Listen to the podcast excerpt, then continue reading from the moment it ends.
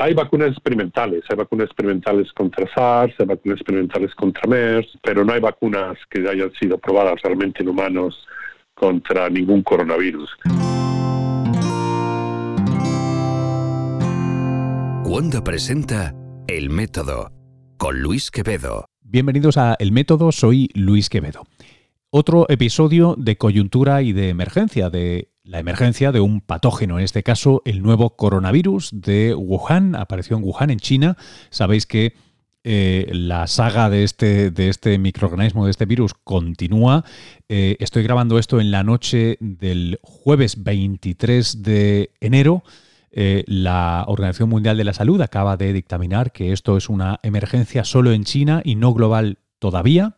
El todavía lo remarcan ellos hay 584 casos al menos eh, súper confirmados eh, según la actualización última del eh, New York Times. 575 de estos casos han ocurrido en China, incluidas todas las muertes. Por tanto, todavía no escalamos a, emergencia o, o, alerta mundial. Em, Siempre que hablamos de patógenos emergentes, y si tenemos suerte por la agenda, ya sabéis que he hecho mano de Adolfo García Sastre, eh, que no solo es eh, amigo de, mucho tiempo en, Nueva York, em, sino que además es eh, catedrático de medicina y microbiología y codirector del Global Health and Emerging Pathogens Institute del Icahn School of Medicine en el Mount Sinai en Nueva York. Eh, por resumirlo de alguna manera, Adolfo es una de las personas que más sabe de enfermedades, patógenos emergentes, eh, virus emergentes. Em, es además un tipo con cargos académicos y luego como asesor al gobierno, al gobierno de los Estados Unidos, eh, por supuesto, donde lleva un montón de, de años. Y en fin, si buscáis en PubMed sus publicaciones, pues perderéis un fin de semana entero solo indexándolas. Em, os voy a poner ahora la conversación que hemos tenido. Eh, os advierto sobre la calidad del audio. He conseguido cazar a Adolfo en un hotel en Suiza donde está atendiendo a un congreso y es una línea de móvil que, bueno, eh, pues eh, qué bien que podemos escucharlo y entenderle. La super calidad de audio será para el día que volvamos a hacer la conversación en persona. Em, este podcast no solo es interesante, también es importante. Os pido pues que ahora sí cojáis este capítulo del método y lo compartáis en vuestras redes. Por favor. Eh, Adolfo, muchas gracias por destinar tiempo a, hablar de esto. No, no, quiero robarte mucho rato, que sé que es, tarde, eh, también en Suiza, donde estás ahora. Em, quería, eh, de algún modo, pedirte tu visión como experto global que eres en, en patógenos emergentes, en enfermedades emergentes, sobre este episodio de, coronavirus que, empezó en Wuhan. Estamos hablando en hora peninsular española el jueves 23 a las 10 de la noche pasadas y esto se está desarrollando rápido. Eh, acabamos de saber que la Organización Mundial de la Salud no declara la emergencia todavía. Em, ¿Cómo se ve desde la ciencia lo que está sucediendo? Bueno, como tú dices, las cosas están sucediendo como muy rápidas, ¿no? Desde que se empezó a detectar estos casos con el nuevo corona, el número de casos que van aumentando y que además está ahora claro también que hay casos de transmisión de humano a humano, que no todos los casos vienen de una infección zoonótica con un animal donde esté el, reservorio de, este, de este coronavirus, pues um, es muy difícil ahora mismo predecir qué es lo que va a ocurrir. Lo que sí que está claro es que si lo comparas con SARS, que es el virus más parecido a los que ha habido de, outbreaks, es mucho más parecido este virus a SARS que a MERS, por ejemplo. Um, es, un virus que viene de unos virus que están, muchos de ellos circulando en, murciélagos, que son muy parecidos al virus de SARS y uh, que nos podemos esperar, si lo comparamos un poco con SARS, no, es, no parece que sea tan um, virulento, que produzca tanta enfermedad severa como SARS. Sí que hay casos severos, pero los casos severos son gente que tiene ya alguna predisposición. El, eh, uno de los problemas es cuánta gente que no tiene, cuánta gente ha habido infectada realmente, porque habrá casos que son de que tienen pocos síntomas, que no hayan ido al hospital y por tanto no han sido diagnosticados. Entonces, el número de casos que hay confirmados, seguramente haya muchos, haya habido muchos más casos, en cuyo, en cuyo caso ya se pone un número bastante grande ¿no? de casos en humanos. Y todo está en cómo, cómo eficiente este virus se propague entre entre humanos. El, con SARS tuvimos la suerte de que el virus se propagaba no con mucha eficiencia, excepto en los casos de los superpropagadores, que hubo unos cuantos, ah, pero fueron ah, muy pocos. Y que también ah, la mayor propagación ocurre cuando tienes síntomas severos. Entonces es mucho más fácil detectar a los a los que tienen el virus porque tienen síntomas severos y poder parar la, propagación. Con este virus ahora mismo no sabemos si los que no tienen síntomas severos también pueden propagar el virus o no y cuánto es la eficiencia de propagación. Si la eficiencia de propagación es más grande que la de SARS, entonces esto se, será muy difícil de, de parar. Si es parecida a la de SARS o menor que la de SARS, es posible que se pueda parar. Entonces yo creo que ahora mismo tenemos dos escenarios, el que se pueda al final uh, pararse, este nuevo, esta nueva introducción o el que no se pueda parar. Y eso no va a depender tanto de las medidas que se pongan, se van a poner las medidas adecuadas, pero va a depender de la biología del virus. Si el virus se propaga eficientemente, da lugar, da lugar a, incluso si pones todas las medidas que puedes para poderlo parar, no se puede parar, es como una pandemia de gripe. Ahora, yo creo que no, no es tanto alarmante por, por el número de casos severos que hay. Y ah, es muy difícil hacer predicciones, pero yo pienso que lo más fácil que ocurra si este virus al final se extiende por todo, por todo el globo es que se convierta en un coronavirus más de los coronavirus humanos que hay y que no dé infecciones más severas que los coronavirus que ahora mismo hay en humanos. Por eso también es muy difícil hacer predicciones, pero yo creo que todavía es muy temprano para realmente alarmarse de si este virus va a ser un virus muy peligroso en humanos o no. Yo creo, uno, puede que se pueda todavía parar, y dos, si no se puede parar, es también muy probable que no cause mayores problemas que los que causan los coronavirus humanos que ya existen ahora. Que bueno, causan enfermedad, pero no son tan severas. Adolfo, para, para los que no eh, eh, somos especialistas en el campo, los coronavirus humanos que ahora están establecidos y que circulan a sus anchas por el mundo, eh, ¿qué, causan que podamos reconocer a pie de calle? Sí, causan resfriado común, es uno de los, de los virus que, más comunes para que se pueden aislar durante un resfriado común tanto corona como rinovirus, dan lugar a síntomas respiratorios que, bueno, un resfriado y en, algunos, en algunas personas puede dar lugar a enfermedad más severa, pero suelen ser personas que ya están, tienen ciertas condiciones previas, como inmunosuprimidos, personas de, de, una edad ya muy, muy mayor o que tengan algún otro tipo de, condición que les predispongan, predispongan a tener una enfermedad más severa por un virus cualquiera. Entiendo que la la biología, la genética del virus los diferencia mucho, pero desde el punto de vista de su severidad o sus características de infectividad, etcétera, em, e, e, entonces una de las opciones es que se parezca bastante al virus del resfriado común o de lo que normalmente tenemos como resfriados. Si fuera más grave, se parecería más a una gripe como la que tenemos, porque yo creo que a veces no, nos olvidamos en común de los cientos de miles de víctimas que hay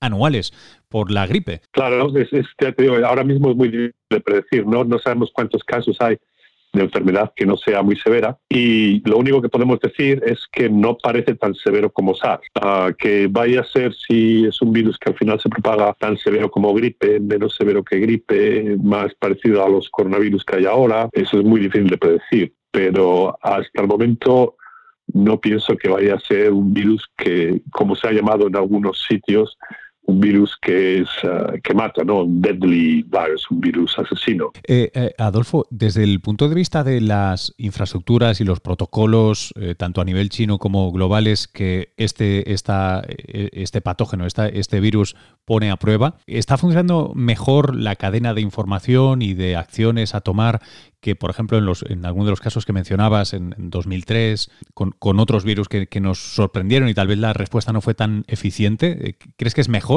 cómo se está reaccionando? Yo creo que la, la información se, ahora se, eh, se está propagando mucho más rápida. Ah, creo que sí todavía un problema con respecto a intercambio de reactivos, um, en que no hay mucho en este momento.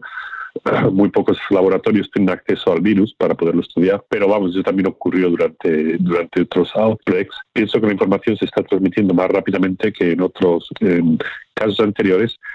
Ah, también es verdad que está ahora mismo la mayor parte de la investigación está siendo realizada en laboratorios chinos, están mucho mejor preparados de lo que estaban cuando, por ejemplo, ocurrió SARS, de tal modo que no necesitan tanta ayuda, pero por otro lado siempre es bueno el poder tener una cooperación internacional, sobre todo para poder estudiar las características del virus a, un nivel mucho más global, ¿no? De más laboratorios eh, intentando saber qué características únicas y, o comunes este virus pueda tener a otros coronavirus. ¿Tu, laboratorio tiene o tiene modo de acceder? Bueno, nosotros siempre hemos, estamos interesados en uh, qué proteínas de virus uh, son capaces de interaccionar con el huésped para disminuir la respuesta antiviral y en este caso el, el virus, este nuevo coronavirus, este nuevo coronavirus pues tiene varios candidatos de proteínas que son, ah, algunas de ellas están relacionadas con, con, SARS,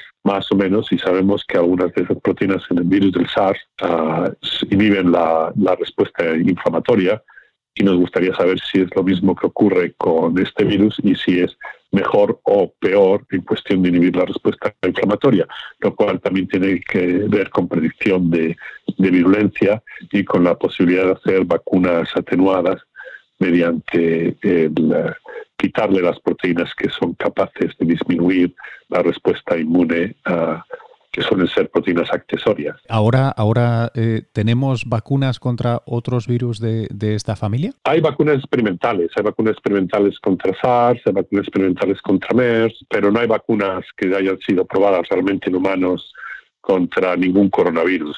Entonces el asunto de la vacuna está todavía uh, muy temprano. Lo que sí hay es lo que se puede desarrollar rápidamente para probar son vacunas similares a las que se han desarrollado para SARS o para MERS, que sabemos que funcionan en modelos animales, pero con el uh, problema que no han sido uh, investigados en humanos. ¿no? Entonces, siempre va a tardarse en, en hacer una vacuna porque para saber si es efectiva hay que probarla en humanos y para probarla en humanos el virus ya tiene que estar propagándose para poderla probar si realmente es, ah, es eficaz, ¿no? Entonces, eh, una vacuna no va a ser posible por una vacuna el parar el, virus. El parar el virus ahora mismo está en en tener técnicas de diagnóstico rápido muy, de diagnóstico rápido muy buenas, de modo que se puedan enseguida detectar los casos de personas infectadas y el intentar contener el virus en esas personas infectadas. Y si eso funciona o no va a depender más que nada de las características que tiene ahora mismo el virus. Si el virus, como te decía antes, se propaga bien en humanos, va a ser muy difícil pararlo si no se propaga bien o se propaga parecido como, como se propaga SARS, entonces tenemos una buena posibilidad de poderlo parar. Eh, eh, no sé si esto lo tengo correctamente mm, aprendido o no. Eh, es decir, que no sé si es SARS o se hablaba de este virus, que tiene un par de semanas de incubación y en ese periodo de un par de semanas de incubación hay unos cuantos días en los que el, el, el paciente, ¿no? el enfermo, es infectivo ese plazo entiendo que es muy importante, ¿no? Si es más rápido o, más corto para empezar a dar síntomas. Sí, sobre todo, sobre todo con respecto a los síntomas. Si uno empieza a propagar el virus cuando tiene síntomas, entonces es más fácil el poder localizar a personas infectadas porque tienen síntomas, son diagnosticadas y se las intenta tener menos contactos con, con el resto para poder intentar parar transmisión. Pero si la transmisión ocurre ya antes de tener síntomas, para cuando lo vayas a detectar, ya ha transmitido el virus a otras tres o cuatro personas. eso es lo que no sabemos ahora mismo. Bueno, pues eh, en el mejor de los casos tendréis tiempo de estudiarlo antes de que esto se extienda y si esto es muy rápido se va a extender antes de que tengamos respuestas científicas em, efectivas, aunque por ahora... Sí, sobre todo, sobre todo con vacunas. Sí, vacunas se tarda tiempo en probarla. Y eso no, no va, si se propaga muy rápido va a ser imposible. Y lo que es imposible es tener una vacuna para poderla contener. Claro en este momento. ahora mismo la contención se tiene que hacer por diagnóstico y por aislamiento, ah, de, tener vigilados a los contactos con personas que han sido diagnosticadas para intentar prevenir más contactos. Bueno, pues eh, con tu permiso, eh, volveré a intentar robarte unos minutos eh, conforme esto evolucione y esperemos que sea solo para recordar que no fue muy grave. Bueno, es, eso es, otro recuerdo más de, que esos virus están ahí y van a y estos episodios no paran, no, paran, ¿no? El, no, no el, y, y van a seguir ocurriendo, van a seguir ocurriendo. Es algo con que nos tenemos, es la forma, la sociedad eh, que, que tenemos ahora uh, tiene cierta serie de ventajas, el como vivimos, pero también tiene otra serie de desventajas y una de ellas es que hay una mayor posibilidad de tener estos casos de brotes zoonóticos uh, de virus que vienen de animales y que saltan humanos. Y bueno, esto no va a ser el único caso, va a haber casos, algunos serán más problemáticos, otros serán menos problemáticos. Adolfo, ¿y qué, podríamos hacer para, evitar esto? Es decir, ¿hay, ¿hay más medidas que se puedan tomar? Lo mejor es trabajar e intentar poner medidas que permitan desarrollar vacunas de un modo muy rápido contra agentes de distintas familias de virus. Eh, si todos los coronavirus, un tipo de estrategia vacunal es capaz de contenerlos, ah, si hay uno que salta y tenemos y ya tenemos puesto a punto una medida para producción rápida de vacunas, probar las vacunas rápidas y tenerlas disponibles como dos meses después de que empiece un outbreak, entonces estaríamos mucho mejor preparados de lo que estamos ahora. O sea, al final todo viene en, en cuánto tiempo podemos eh, desarrollar una vacuna y qué tipo de trabas, tanto científicas como burocráticas, existen para poder desarrollar una vacuna a tiempo cuando un, cuando un nuevo brote epidémico viene de un virus que no conocíamos e intentar reducir ese tiempo que existe ahora mismo, que es demasiado elevado para poder desarrollar una vacuna a tiempo.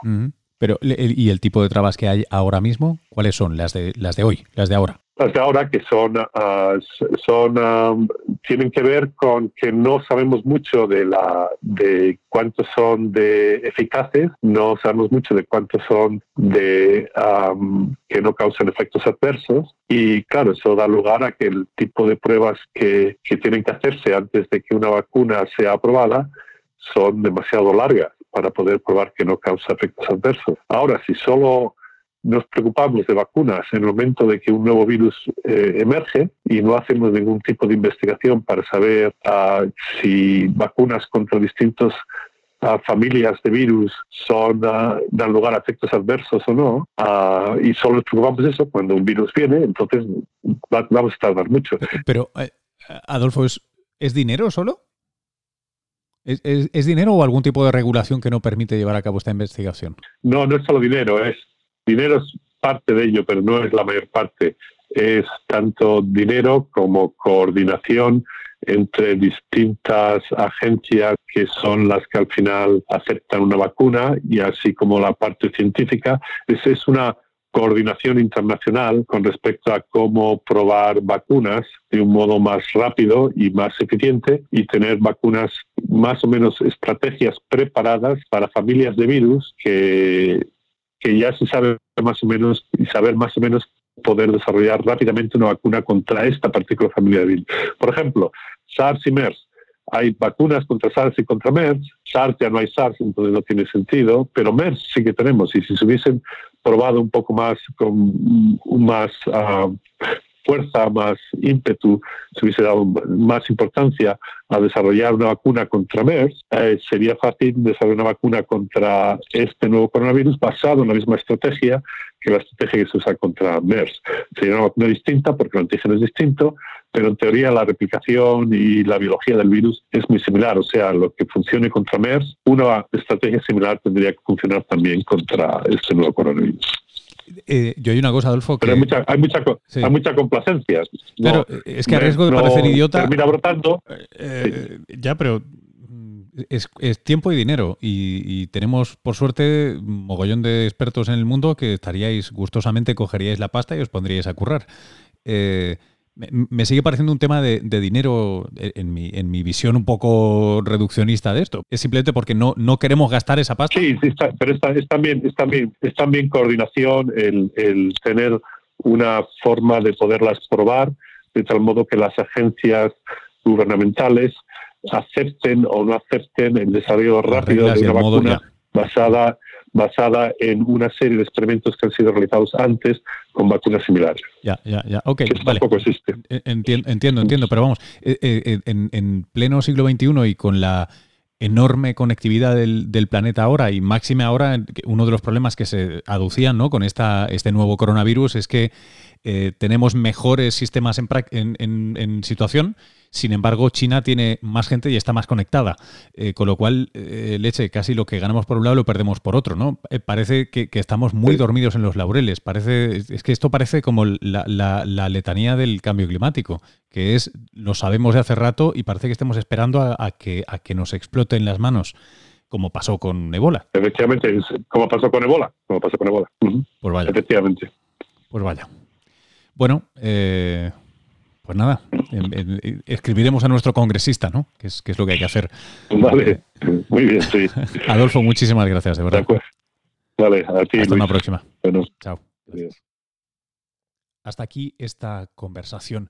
Por favor, este podcast, os he dicho, no solo es interesante, es importante. Compartidlo en redes, eh, en Twitter, en Instagram, en Facebook, en LinkedIn, eh, en un correo electrónico creo que de verdad merece la pena. Eh, es una información interesante para sosegar a la gente, para tener informada a la gente y que no Em, bueno, que no nos basemos en bulos, que nos basemos en la información, en el expertise de la gente que lleva décadas investigando esto. Y cuando no sabemos, como en esta conversación hemos dicho, hay un grado de ambigüedad grande, pues sepamos que no sabemos y no alucinemos y no usemos, Adolfo decía, lo del deadly virus, lo del virus eh, mortífero o mortal gratuitamente. Creo que esto suma, así que merece la pena compartirlo. Gracias por escuchar el método.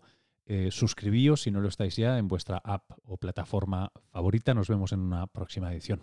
Hasta luego.